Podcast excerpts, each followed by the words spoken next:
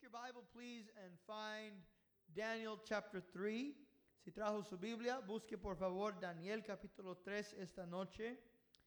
This is the famous third chapter of Daniel, and uh, famous for good reason. We find here the account of the fiery furnace.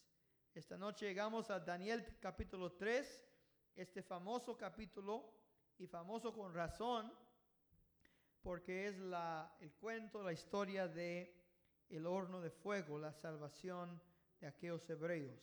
We thank God for His Word. We've been studying the book of Daniel, and we've been studying on the subject, Dare to be a Daniel. And so we see in this book a great challenge to be men and women of extraordinary faith and confidence in God. Hemos hablado sobre el tema, atrévete a ser como Daniel. Y hoy uh, no uh, es diferente. Vemos una vez más una, un desafío uh, y también la respuesta de, los justos a ese desafío es una fe poderosa. Life will have challenges and our faith will be tested. Someone said that great faith is tested greatly. La fe viene, oh, perdón, la vida tiene sus desafíos y la fe viene con desafíos también.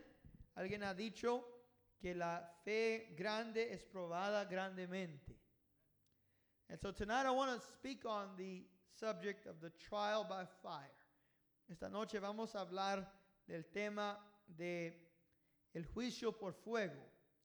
Every once in a while, life will uh, bring a trial, and it's a trial by fire. De vez en cuando viene a nuestra vida un, una prueba por fuego.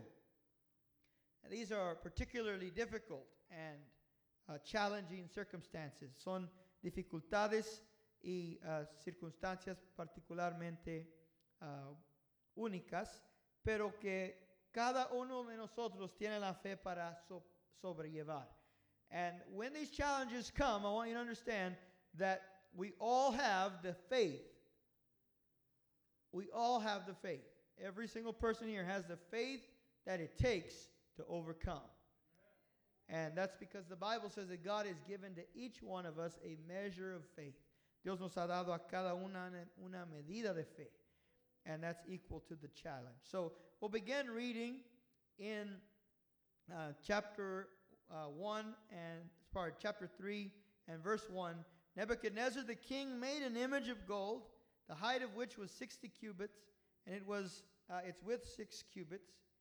He set up on a plain at Dura in the province of Babylon. Then Nebuchadnezzar the king sent word to assemble the satraps, the prefects, and the governors, the counselors, the treasurers, the judges, the magistrates, all the rulers of the provinces to come to the dedication of the image that Nebuchadnezzar the king had set up. And verse 4 Then the herald loudly proclaimed, To you the command is given, O peoples, nations, and every man of every language that at the moment you hear the sound of the horn, the flute, the lyre, the trigon, the psaltery, the bagpipes, and all kinds of music, you are to fall down and worship the golden image and Nebuchadnezzar the king that Nebuchadnezzar the king has set up. But whoever does not fall down and worship shall immediately be cast into the midst of a furnace of blazing fire. Therefore, at that time, when the people heard the sound of the horn, they fell down and worshiped the golden image that Nebuchadnezzar the king had set up. For this reason, at that time, certain Chaldeans came forward and brought charges against the Jews. They responded and said to Nebuchadnezzar the king, O king, live forever. You, O king, have made a decree that every man who, has, who hears the sound of the horn is to bow down and worship the golden image. But whoever does not fall down and worship shall be cast into the midst of a furnace of blazing fire. There are certain Jews whom have not whom you have appointed over the administration of the province of Babylon, namely Shadrach, Meshach, and Abednego. These men, O king, have disregarded you They do not serve your gods or worship the golden image which you have set up. And we'll skip down to verse 6. 16. Shadrach, Meshach, and Abednego replied to the king, O Nebuchadnezzar, we do not need to give you an answer concerning this matter. If it be so, our God, whom we serve, is able to deliver us from the furnace of blazing fire. And he will deliver us out of your hand, O king. But even if he does not, let it be known to you, O king, that you are not going to that we are not going to serve your gods or worship the golden image that you have set before us. Let's pray. Father God, we thank you for your word. I pray that you would anoint my lips of clay to teach and preach the word of the living God. And I ask you to anoint the hearing of this congregation that they might receive the word. In Jesus' name, amen.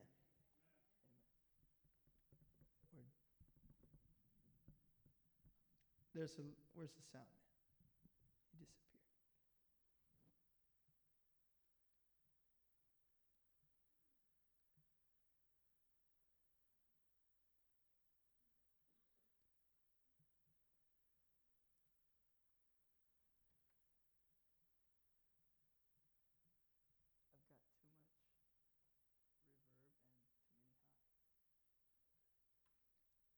highs. All right.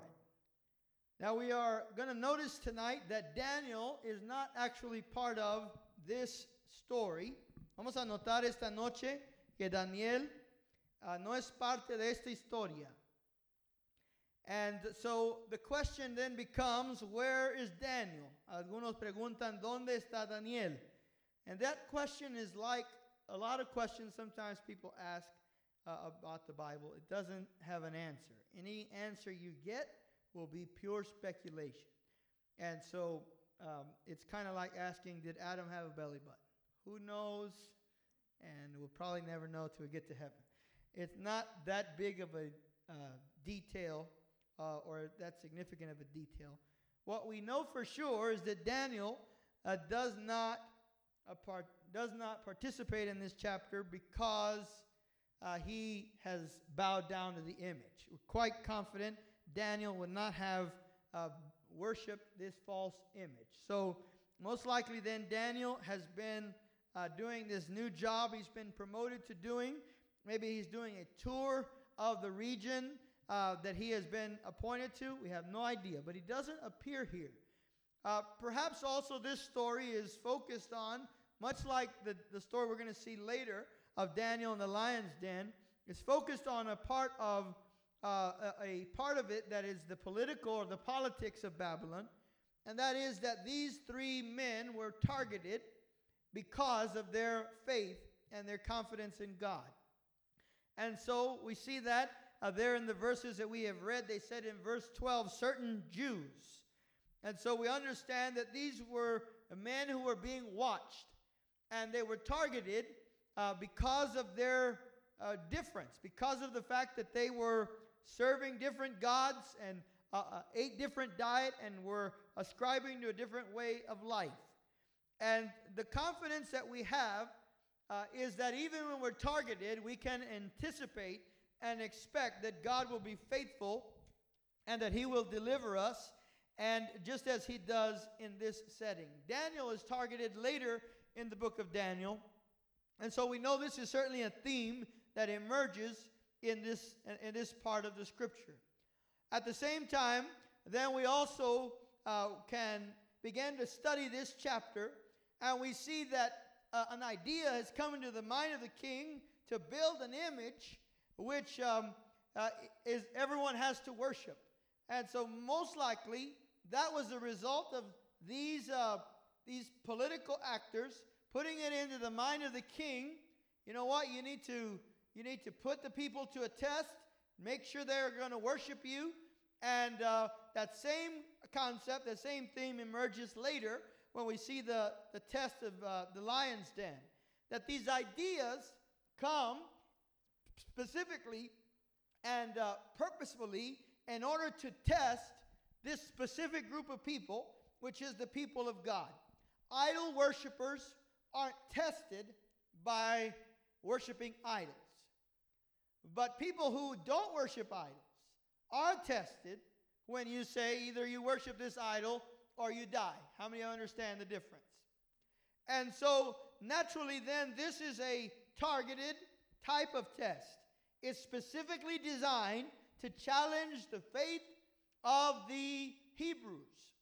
And that's what uh, one of the factors we're going to look at tonight when we think about the trial by fire. What makes a trial by fire a trial by fire is that it's something that is uniquely designed to test you, to test your particular maturity level, to, to test your particular strength and your particular faith. Aquí vemos una, una ataque que viene en contra de los judíos. Es una prueba la cual es diseñada específicamente para ellos. La prueba es que todos tienen que adorar a una imagen. Bueno, en Babilonia todos adoran a las imágenes, así que no es muy grande prueba. Pero en este caso, los que no adoran a las imágenes son los judíos. Entonces la prueba es específicamente en contra de ellos. Y ahí vemos que la, la prueba por fuego es algo diseñado uh, en, en, en, contra en particularmente de el santo de Dios, el justo, uh, con, con una prueba específica para ello. You remember what the Bible says the book of Isaiah? Uh, it says that no weapon formed against you will what? ¿Qué dice la escritura? Ninguna arma forjada contra ti prosperará. Entonces uh, la Biblia no dice que la arma no va a ser forjada. It doesn't say that it won't be formed against. What it does, in fact, say is that weapons are made specifically against you. There are specific strategies of the enemy that are brought against the specific believer. Lo que sí vemos ahí cuando él dice ninguna arma forjada significa que hay armas específicamente forjadas en contra de tu vida. And the enemy knows how to attack our weakness. Él conoce el ataque como atacar nuestra debilidad. And so you and I have to be on guard against the strategies of the devil. Tenemos que estar parados firmes en contra de las estrategias de Satanás. And you can just understand that the trial by fire is just that challenging because it's going to attack specifically those areas of your life that you either uh, can't cross that particular line or where there's an area of weakness. And tonight I want to deal with that trial by fire, but we're going to conclude with the other trial by fire, which is coming for every believer at the judgment seat of Christ. Every one of us is going to go through a trial by fire. And we're going to stand before Jesus Christ as our judge. And so we want to have those two things in mind tonight as we study the scriptures. Vamos también a, ver la, eh, la prueba de fuego que viene para todos los cristianos cuando estén parados delante del gran tribunal de Cristo, el cual todos vamos a padecer. Y en aquel día vamos a tener una real prueba por fuego. All right, so what do we learn tonight in, uh, in our study of Daniel chapter 3? We see that Nebuchadnezzar has built a statue the statue uh, is uh, 60 cubits tall. Now, that is, uh, just so you understand, a cubit in the ancient world was the measure. It changed a little bit from time to time, but almost uh, always within the same range. It was the measure between the elbow and the, uh, the tip of the finger of the king. A un codo en el mundo antiguo es la medida de del el brazo del rey, del el codo al dedo más largo. So that's a cubit. Uh, today we more or less consider a cubit to be about 16 inches. If you ever built a, a wall to code, you know what a cubit is. So it's the space between two two by fours on center, that's about the, the distance of a cubit. So this thing is massive in height. Esto entonces es algo masivo. You can, you can multiply 60 by 16, you more or less have an idea of how tall this thing was. And it was designed to be impressive. It's designed to demonstrate the power, the glory, the, um, the architecture and the skill of Babylon. Es una imagen uh, cual es um, edificado para mostrar, para demostrar la gloria, la majestad, el poder, eh, la arquitectura de Babilonia. To this day, Babylonian architecture is still studied. Hasta este día se estudia la arquitectura de Babilonia. They were an intellectual people. Era un pueblo intelectual. And so this image fits perfectly within the culture of Babylon. Esto cabe perfectamente en la cultura de Babilonia. And they're going to dedicate the image. Se va a dedicar este, esta imagen, esta estatua. And the dedication service will be a service in which the king requires everyone to bow down and worship the image. Most likely it's an image of, of Nebuchadnezzar. Uh, todos tienen que inclinarse a adorar esta imagen y tienen uh, uh, que adorarlo. Quizá esta imagen representa a el rey. When they hear the sound of the music, they're going to bow down and worship. Cuando escuchen el sonido de la música, entonces se van a inclinar a adorar la imagen. Now, as I mentioned, if you are a, an idol worshiper, Babylonians had many gods. So bowing down and worshiping an idol was just, just a common thing to do. It'd be like, like clapping your hands at a f- soccer game, a football game, a basketball game, and then coming to church and clapping your hands. It's the same thing. And so for them, bowing down to an idol wasn't that big of a deal. But the trap has been set for the children of Israel. Uh, entonces ellos al escuchar la música tienen que inclinarse a adorar. Y esto era algo común para los babilonios, pero prohibido para los hebreos. The law of God, first commandment, you shall have no other gods before me. How many remember the first commandment? Primer mandamiento, no tendrás otro Dios delante de mí. Number two, second commandment, you shall not make for yourself any graven image. Número dos, el mandamiento número dos, no tendrás una imagen uh, hecho uh, uh, ni, de ninguna semejanza para adorarlo. And so the very first two commandments are at stake in this test. Los, los dos mandamientos están aquí a prueba en esta examinación. I want you to notice three things about that tonight.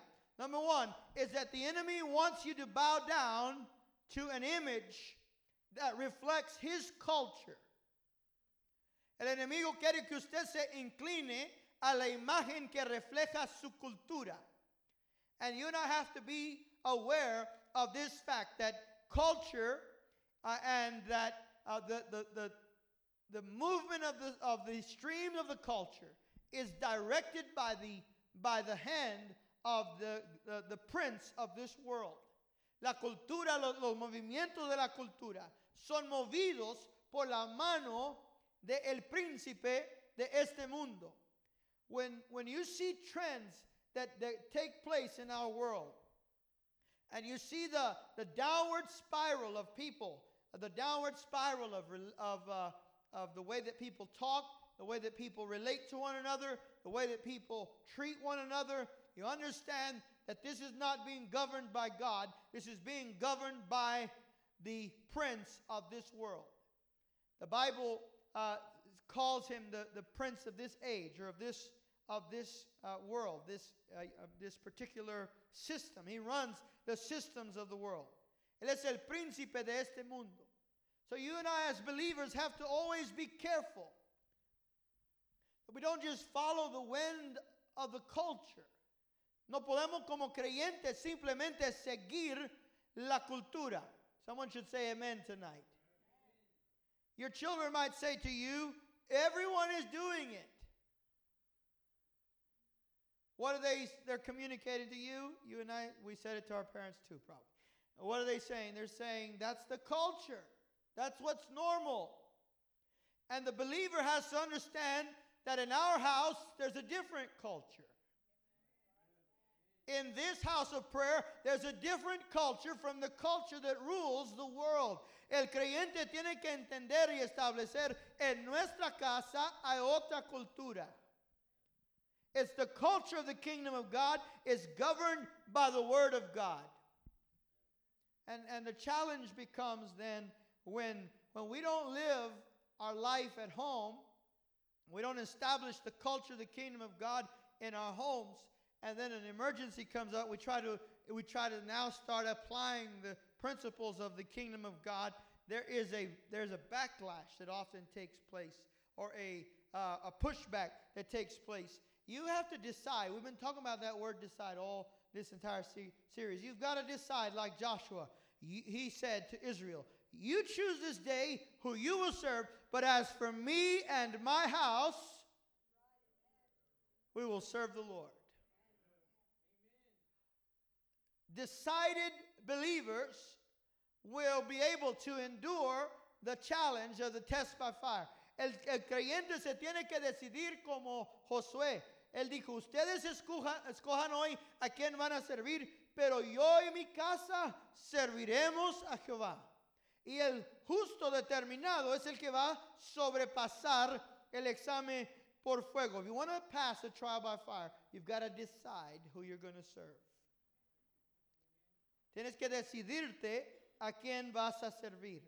The second thing we notice about this test, first is that it was, it, it was lifted up by Nebuchadnezzar. That's the culture. But then we see the sound of music. And I don't make, mean to make any reference to the musical tonight. Um, but the sound of music is used in order to get people to bow to the culture. Lo siguiente que vemos aquí en este examen es, o esta prueba, esta prueba es el sonido de la música. Music is a powerful tool. That's why we use it to teach. We teach the ABCs to the children with, with music. We teach the gospel to children with, the, with music. When, you, when I was growing up, we had little songs, little nursery rhymes to teach us the Bible. How many of you remember those? Building up the temple. Father Abraham had many sons. Y'all remember those? That's good. We use music because it's powerful, but guess what? The enemy also uses music. Nosotros usamos la música para enseñar a los niños, le enseñamos el alfabeto con música, le enseñamos la, la Biblia con música. ¿Por qué? Porque la música es un instrumento poderoso, pero Satanás también usa la música. In fact, if you study the Bible, you see that, that most likely Satan, prior to falling, he was a, a, he's a fallen angel. Prior to falling, Lucifer was most likely the worship leader of heaven. He was the, the song leader. Uh, si usted estudia la Biblia, va a ver que uh, Lucifer, antes de caer y, y ser uh, Satanás, entonces él era el, el músico en el cielo. And so you can understand that he uses that tool to engage people in following him. Entonces usted entiende que él usa la música para, para a, a, atraer a las personas que le sigan. And many times the, the way that, that false teaching and false thinking comes into people's mind is through the music that they allow to filter into their heart and into their mind. Uh, muchas veces la, la caída de las personas es cuando dejan la música entrar a su mente o traer a su mente mensajes que no son uh, dignos de, ellos.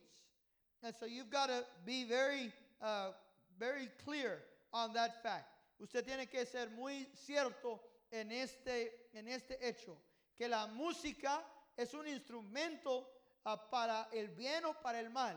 Así que escoja música que le edifique su espíritu y que le edifique su fe. So what should you do? You should choose to listen to music that edifies your spirit and your faith. Music that uh, proclaims the truth of God's word. Música que proclame uh, la, la, la, palabra de Dios. There are a, a lot of things you can listen to that sound innocent, but they are the lure into the culture. And as, as a believer, you have to know that there are a, a great many dangers that come by allowing the wrong music to come into your life. El creyente tiene que entender que hay, uh, hay una atracción en la música, entonces si usted deja uh, un, ciertos mensajes entrar a su vida, músicamente pueden tener una, un poder destructor en su vida. And then the, the third thing we see as part of this is the fear of death. Luego, número tres, parte de esta prueba es el temor de la muerte. Remember, I told you that the spirit of Antichrist operates by the fear of death. Recuerde que le he mencionado que el espíritu de Anticristo opera a través del, del temor de la muerte. If you don't do this, you're going to die. Uh, si no haces esto, vas a morir. And the, the test is here. If you don't, bow down to the image. You're going to be casted to the, into the fiery furnace. Si no te inclinas a esta imagen, vas a ser echado al fuego. And through the fear of death, the Bible says that the, the devil has brought many people into the snare. A través del temor de la muerte, el diablo ha traído muchos a, a caer en, uh, en la esclavitud. Want you understand this? Uh, the Bible, uh, Jesus said these words. He said, You should not fear the one who can kill the body, fear the one who can kill the soul. Jesús dijo, no debes temer al que puede matar el cuerpo, debes temer al que puede matar el alma. There is a difference between the, the threat of the devil and the threat uh, of disobedience to God. And when you and I understand that the devil does not have the power to destroy the soul, he, he, has, the, he has operated through the power of death. And he is a thief and a murderer, or a liar and a, a murderer from the beginning. Dice la Biblia que Satanás es mentiroso y homicidia desde el principio. He has but one mission or goal that is to destroy your life, but he can't destroy your soul. And you understand that he can threaten you with every disease, he can threaten you with every kind of, of uh, fear that comes from being afraid of accidents, being afraid of uh, snakes, being afraid of public speaking, whatever fear he might bring against you, it has no power over your soul. God alone has that power. Are you understanding tonight?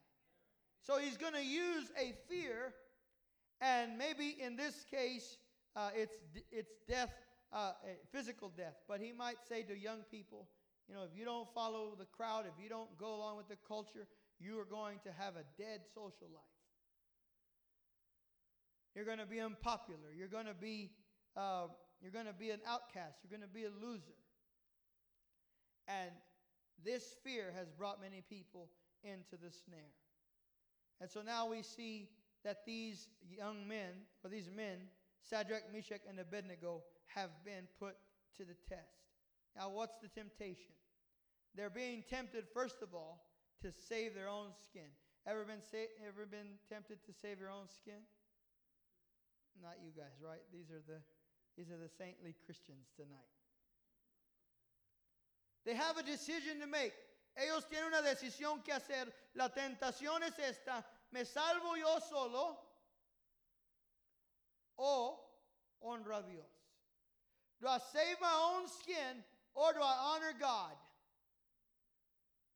Now, this test presents itself, in this case, in this test by the fiery furnace, but it could be financial. Could say, do I save my own skin or do I honor God financially? I, it could be sexual. Do I save my own skin, follow my own appetite, or do I honor God by observing uh, sex until marriage and only within marriage? You can say, do I, do I save my own skin and get this job by, by pushing and shoving? Or do I honor God and let Him favor me? These types of situations present themselves in everyday life. Estas situaciones se presentan a veces en la vida en diferentes formas. La forma financiera, ¿me salvo financieramente o honro a Dios con el diezmo? ¿Me salvo sexualmente o honro a Dios con mi cuerpo y uh, dejo eso para el matrimonio solamente? Y usted tiene que uh, cruzar esa tentación y yo tenemos que cruzar esa tentación. All of us have to deal with that temptation one day or another. They already dealt with it in chapter 1. And they saw that when they chose to honor God, God saved them. Ellos ya pasaron esta prueba porque en el capítulo 1 tuvieron la misma decisión, ¿me salvo yo o uh, honro a Dios? Y escogieron mejor honrar a Dios. Look at what 2 Timothy chapter 4 verse 10 says.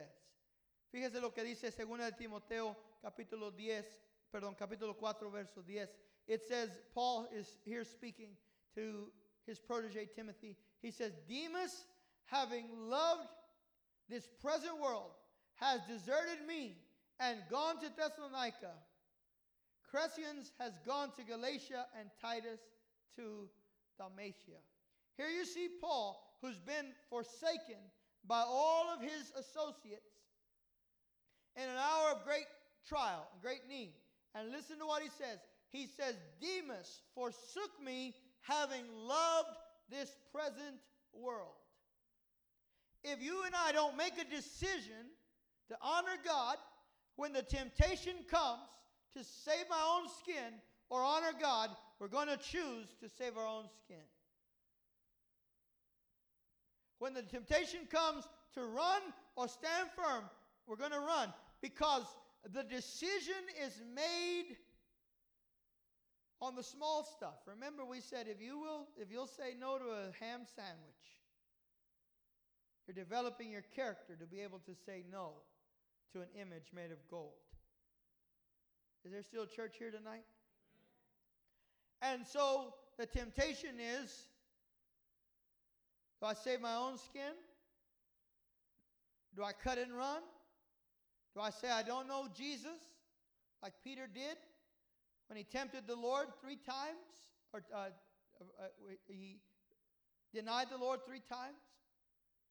Do we cut and run like Demas because he loved the present world? Maybe the ministry was getting too tight. The finances weren't what he expected. Maybe the, the hermanos weren't cooking the meals he kind of liked. So he said, You know what? I'm out of here. And Paul is saying to us, he's saying to Timothy, this is the temptation all of us have to face. Are we going to run or are we going to stand firm? Having loved this present world or having loved God? And, and your children, as I've told you, and your, your teenagers are facing that test every day. La decisión viene y nuestros jóvenes están haciendo esa decisión diariamente. O honro a Dios o voy a salvarme a mí mismo. Here's what Jesus said. You and I have to know this principle. Understand it. Take it to heart. He said, if you save your life, you'll lose it. But if you lose your life for my sake and the gospel, he'll save it. Jesús dijo, este principio, todo lo tenemos que abrazar y entender. Jesús dijo, si salvas tu vida, la pierdes. Pero si pierdes tu vida por el Evangelio, la salvas. How many of you want to save your life? ¿Cuántos quieren salvar su vida? Then you got to lose it. The, the principle of the kingdom is that you gain by losing. We want to have control of our life. God says, no, you got to lose control of your life. Give it to God. And Jesus says, if you lose your life for my sake and the gospel, it's going to look like to the world like you lost it. It's going to look like to the world like you wasted your time, you wasted your potential, you wasted your opportunities. I actually had a professor tell me that the day I graduated from college. He said, Isaac, are you going to, grad- to uh, law school? I said, No, I'm going into the ministry. He said, The best ones always waste. Really encouraging. But that's what the world, that's what Jesus is saying. To the world, it's going to look like that the day you chose to follow Jesus and forsake the culture, to follow Jesus and forsake the, the, the ways that the world operates and the way that the world gets power and influence and the way that the world lives its life and the way that the world conducts its, its affairs and its money and its relationships, the day you said, I'm putting all of that aside and I'm going to follow Jesus, to the world, it looked like you lost. You lost uh, the, uh, out on all the fun, you lost out on all the opportunities, all the privilege, and Jesus says, Let them see what they want. You have to know this is a principle of the kingdom of God. You have to know it and embrace it in your own heart. I cannot lose by honoring God. I cannot lose by seeking first the kingdom of God and its righteousness. Amen, somebody. If you lose your life for the sake of the kingdom, you'll save it. That's what we're going to see in these young men. Another part of this temptation is for them to sacrifice their conscience. When you are tempted to bow down to something you know violates the law of God, it is a temptation of conscience. Ellos ahora están puestos a prueba sacrificar su conciencia. Ellos tienen que determinar si van a honrar a Dios o van a sacrificar lo que ellos creen, su carácter, su conciencia, para hacer lo que está delante de ellos para hacer. Listen, the Bible says that the conscience, a guilty conscience or a sinful conscience, it is like it is like rotting bones, heavy and painful. And many people have rejected peace by rejecting, by, by falling into temptation and sacrificing their conscience. For a moment's bliss, for a moment's pleasure, they have sacrificed their mental peace. They've lost their joy. Listen, friends, there is nothing in, in this life that is worth more to you in this, in this human experience than to have peace with God and with yourself.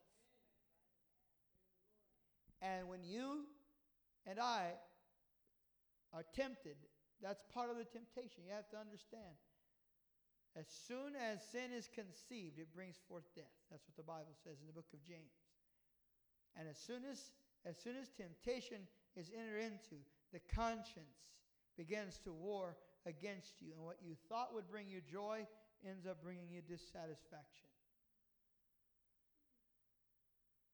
The good news is because the Bible says that we are saved through the blood of Jesus, and the blood of Christ cleanses our conscience from dead works so that we can serve the living God. How many of you have a new conscience? Don't give that up for nothing. Say amen, somebody. Don't give that up for nothing. You stand by God, honor God. Your relationship with God is the most important thing. And it's what leads to peace in your life, peace with God, and peace with yourself comes through relationship with God. When you and I uh, fall into temptation, we are going to experience that friction between us and God. And so God is, has uh, sent us His Holy Spirit to keep us from temptation, to keep us from the evil one so that we can walk before God with a pure conscience and in right relationship with Him. The third thing they would have to sacrifice would be their testimony. Lo tercero que ellos tendrían que sacrificar, la tentación es una tentación a sacrificar su testimonio. Do you have a good testimony? Do people see you as a, as a man or woman of God? Do they see you as a person of faith? They see you as a person of integrity, someone who does right. ¿Cómo te ve la gente? ¿Te ven como una persona de carácter? ¿Una persona de buen testimonio? Can they leave their wallet with you? Pueden dejar, dejarte su, porta, uh, uh, su dinero sin que usted, ellos estén pensando qué ir a hacer. If you have that kind of a reputation, don't sacrifice. Si usted tiene un buen nombre, no lo dé para nada. The Bible says that a good name is worth more to you than silver and gold. La Biblia dice que un buen nombre vale más que el, el oro y la plata. And it is harder to, to win back than a strong city. Es más difícil uh, ganarte toda una ciudad que, que regresarte un buen nombre. And maybe you say, Pastor, I, I live for the world so long, I don't, I don't have a good name. But God is restoring your name, He's rebuilding your credit.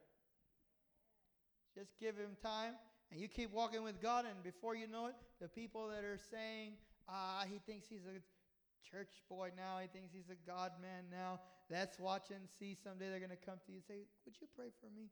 And they're going to understand that you have become someone new. Say amen, somebody. Because of the grace of God. Don't sacrifice that.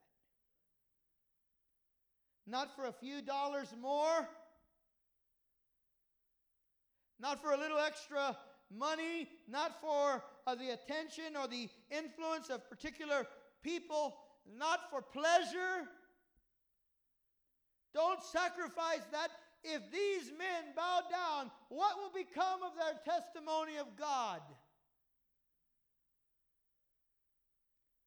What will become of their testimony of Yahweh when they've been saying, We will not worship other gods and, and we keep ourselves only to Him and we don't eat the diet that He doesn't allow and we honor the God of Abraham, Isaac, and Jacob? The moment they bow their knees, they lose all credibility.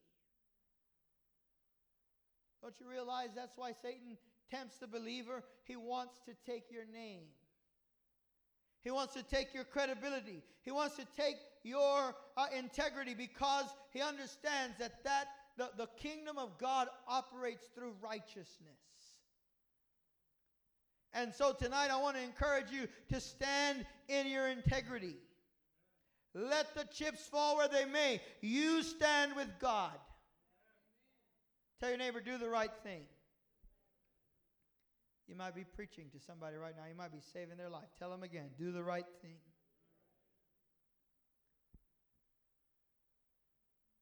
Look at what look at what they said in verse 18. They said, "King, there's no need for us to give you an answer on this matter. We are not going to bow." And they said, "Our God is able to deliver us."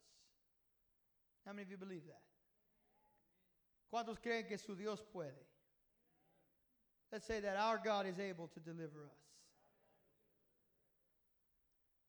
But, verse 18, even if he doesn't, nuestro Dios nos puede liberar, pero aún si no, you see, you, you and I have to come to that place of decision, that place of faith that says, God, I'm going to trust you even if it doesn't go my way. That's what Job said. He said, Though he slay me, yet shall I trust him. It's easy to trust God when he gives you everything you want. But there is a trial by fire, and the trial by fire is one that requires you to be willing to give up the thing you want most from God and say, God, even if you don't give me that, that thing I have fasted for and prayed for and believed for and given for, that thing that I have trusted for, that thing I have on my dream wall, that thing that's on my refrigerator, that thing that is my screen, my uh, screensaver, that thing I love and want and desire, I'm willing to leave that on the altar because honoring you is the main thing in my life. Even if he doesn't we will not bow. It said, Let it be known, O king, that you are not, we are not going to serve your gods or worship this golden image which you have set up. You might as well run the clock out because we are not going to bow.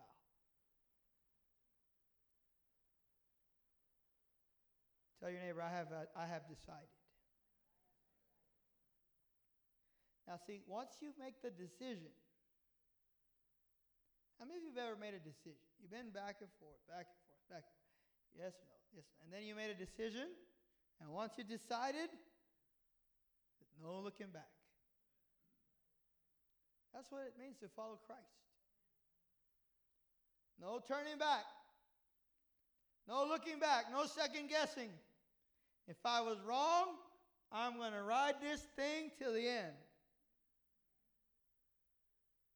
But I am going to stick with God. Now, when you make that decision, some things are going to happen in your life, just like happened here. And these men are going to see God show up in their test. Estos hombres van a ver a Dios aparecer en su prueba.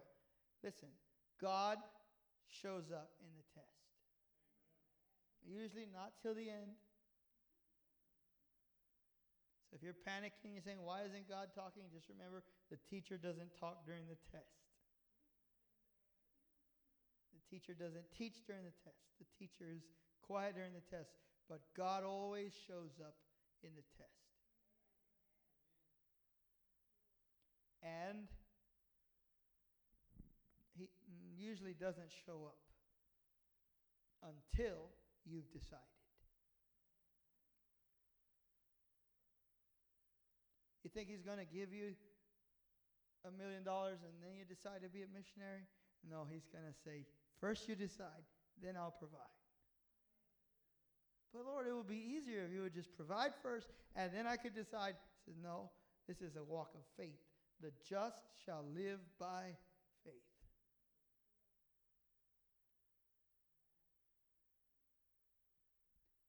And, every one of you, as a believer, every decision you're making, you're making it by faith. It ought to be. Say amen, somebody. It ought to be that you're praying about it and you have you have felt and sensed the leading of God, but there's a part of that thing that if God doesn't come through, it's going to be a bust It has to be by faith. God has to do his part. And guess what? He will do his part. You can count on him doing his part. So, what, what happens? The Bible said they bound them, they threw them into the uh, fiery furnace. Los ataron y los uh, aventaron el horno de fuego. Look at verse 25. When the king looks into the furnace, he says, Look, I see four men loose and walking about in the midst of the fire without harm. Cuando el rey ve hacia el horno donde los había echado, dice el verso 25 que él dijo, mira, yo miro cuatro, cuatro hombres sueltos y caminando en el fuego. Everyone say loose. Listen, when you make a decision to follow God, to honor God, no matter the consequences, you will have freedom like you've never had freedom before. You want to have freedom? Decide to honor God and choose for God every single time. You will have freedom like you've never had before. You want to sleep at night? When everyone else is twisting their they're uh, wringing their hands and not knowing what to do, you can sleep at night when you've decided, God, it's in your hands. You do your thing. That's where freedom is. So many people get into bondage And that bondage is destroying their health and it's destroying their relationships and it's destroying their life because they have not decided. They're in and out, they're back and forth. They, they live for God, they live for the world, they live for themselves, they live for God. And there they go back and forth. And they can never know true freedom because the scripture says you cannot serve two masters. Either you're going to serve God or you're going to serve the world, but you can't serve both. And the person that thinks, if I serve God, my life's going to be constricted, it's going to be bound, you are wrong, friend. The one who wants to bind you and tie you up is the devil. Jesus wants to set you free, and he wants to make you free indeed. That comes when you decide to serve God, to do it God's way.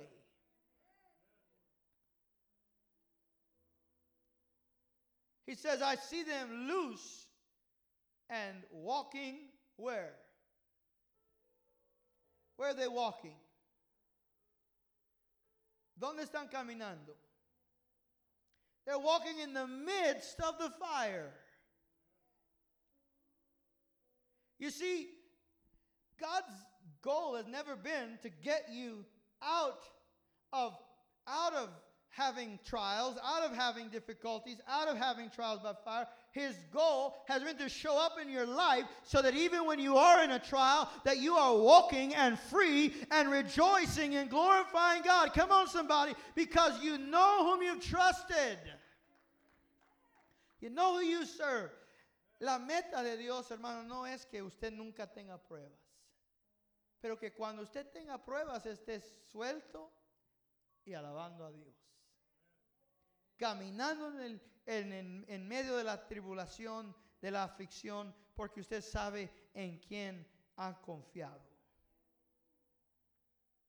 They were free and walking about in the midst of the fire. And that's what the scripture says. It says, when you walk through the fire, it will not burn you. Cuando pases por el fuego, no te quemará, ni la llama arderá en ti. Later we're going to see that these men came out of the out of the fire and they didn't even smell like smoke. Esos hombres salieron del fuego y no tenían ni solamente el olor al fuego. Uh, somebody ought to give God praise for that because you don't have to look like or smell like what you've been through. When you walk with God, when you honor God, He'll bring you through in such a way that everyone will have to say, Look what the Lord has done. This was God's doing. And the same things that bound you outside of Christ are burned in the presence of Christ. You know, you can't even go to a campfire, a marshmallow roast, without smelling like smoke. At least I've heard. I don't know that for a fact. Is that right? And yet these men were walking in the fire and they came out, didn't smell like the trial. I'm talking about overcoming grace. The kind of grace where God brings you through storms and you don't look storm tossed. And you're not talking about, oh, I've had such a hard time. You're standing strong and your mouth is not quivering, but it's full of joy and praise because you know what God has done and is doing in your life. Look what else happened. Not only were they free, but they had a closer relationship with God. You see, you've been trying to get out of the trial, and God's saying, I'm going to meet you in the trial because I want to have a closer relationship with you. Now, before, before this moment, they had never seen God. They had never been face to face with God. They had never had a physical, personal relationship with God. But when they got into this place that only God could get them out, and when they shut every door of the world and said, doesn't matter what happens, we're not going to bow, we're going to honor God. God says, you know what? I'll come stand with you in that place of testing and trial. I'll stand with you, and you will know me in a way you never knew me before. Look at them. They are seeing the Lord Jesus Christ before the incarnation, before Bethlehem, before he was even conceived in the womb of the Virgin Mary. There he was standing before them, the Son of the living God. Come on, somebody. God will show up in your life, and when he's done, you'll know him better than you ever knew him before. You don't have to fear what man can do to you. God has better plans for you than anything man can throw your way. If you believe that, shout amen. What happened to Paul and Silas? The Bible said they were in prison because of the preaching of the, of the name of Jesus, and their feet were in stocks and their hands were in chains. And at midnight, they started to complain and whine and cry. No, what did they do? They began to praise God and sing hymns, and God showed up in the prison and shook the place off, uh, uh, shook the place up, and the chains fell off. Come on, somebody. When you decide to go with God, God shows up in your life.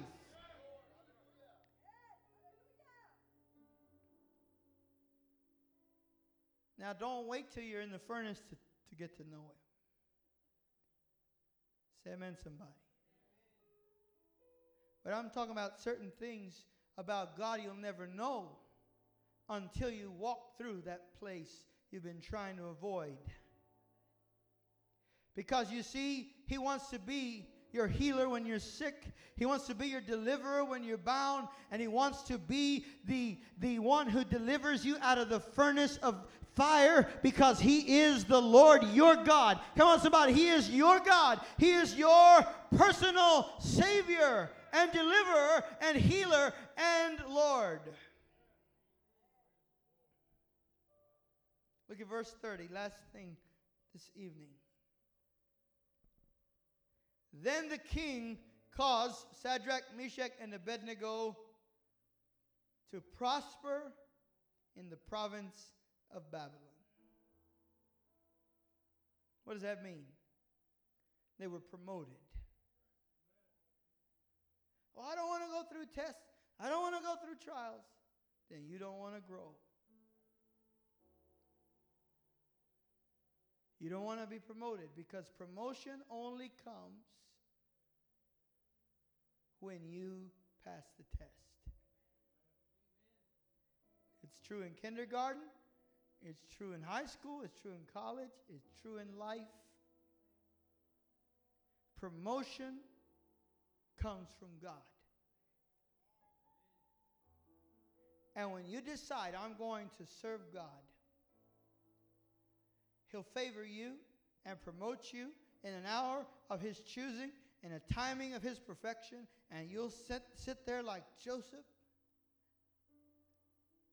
at night looking into the ceiling of the palace and wondering, how in the world did I get here? Because this morning I was having breakfast in the prison and tonight I'm sleeping in the palace. How did this happen to me? Come on, somebody. Because God knows how to promote His own, but you have to be willing to decide, God, no matter what comes, I'm going to stand for you in the trial and I'm going to keep believing and keep trusting you to come through in my life. Let's stand together tonight.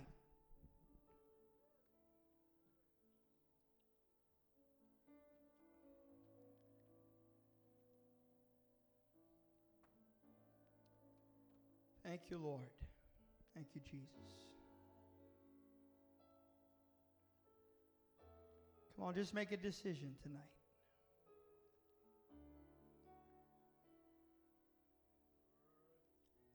Maybe you're in a trial by fire right now. Just remember no season ever lasted forever.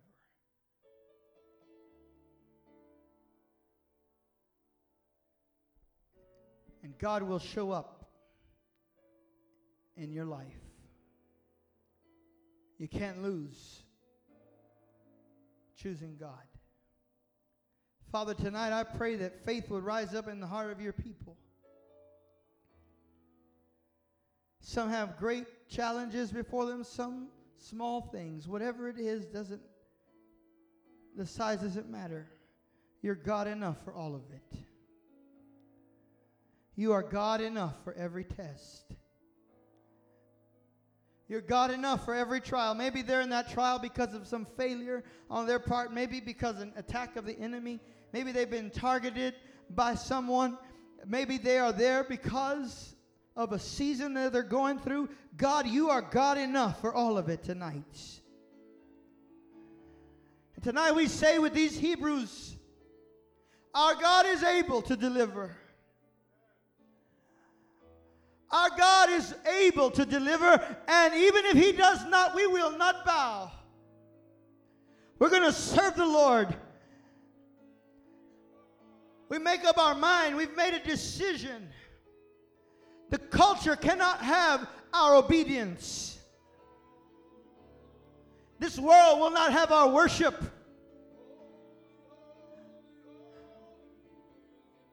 Our knees will not bow to the pressure of this life. Because you have given us a measure of faith. And you said that this is the faith that overcomes the world. Let that faith rise up tonight to answer every scoffer, every critic, every liar, every attack of the devil. Come on, let faith rise up in your heart to answer and say, Oh, King, you don't have to worry about giving me more chances or more time. I have already made up my mind. I'm going to serve the Lord. I'm going to honor God. Hallelujah. Come on, worship Him. If you're in the trial tonight, worship Him in the midst of the furnace because He's standing right beside you.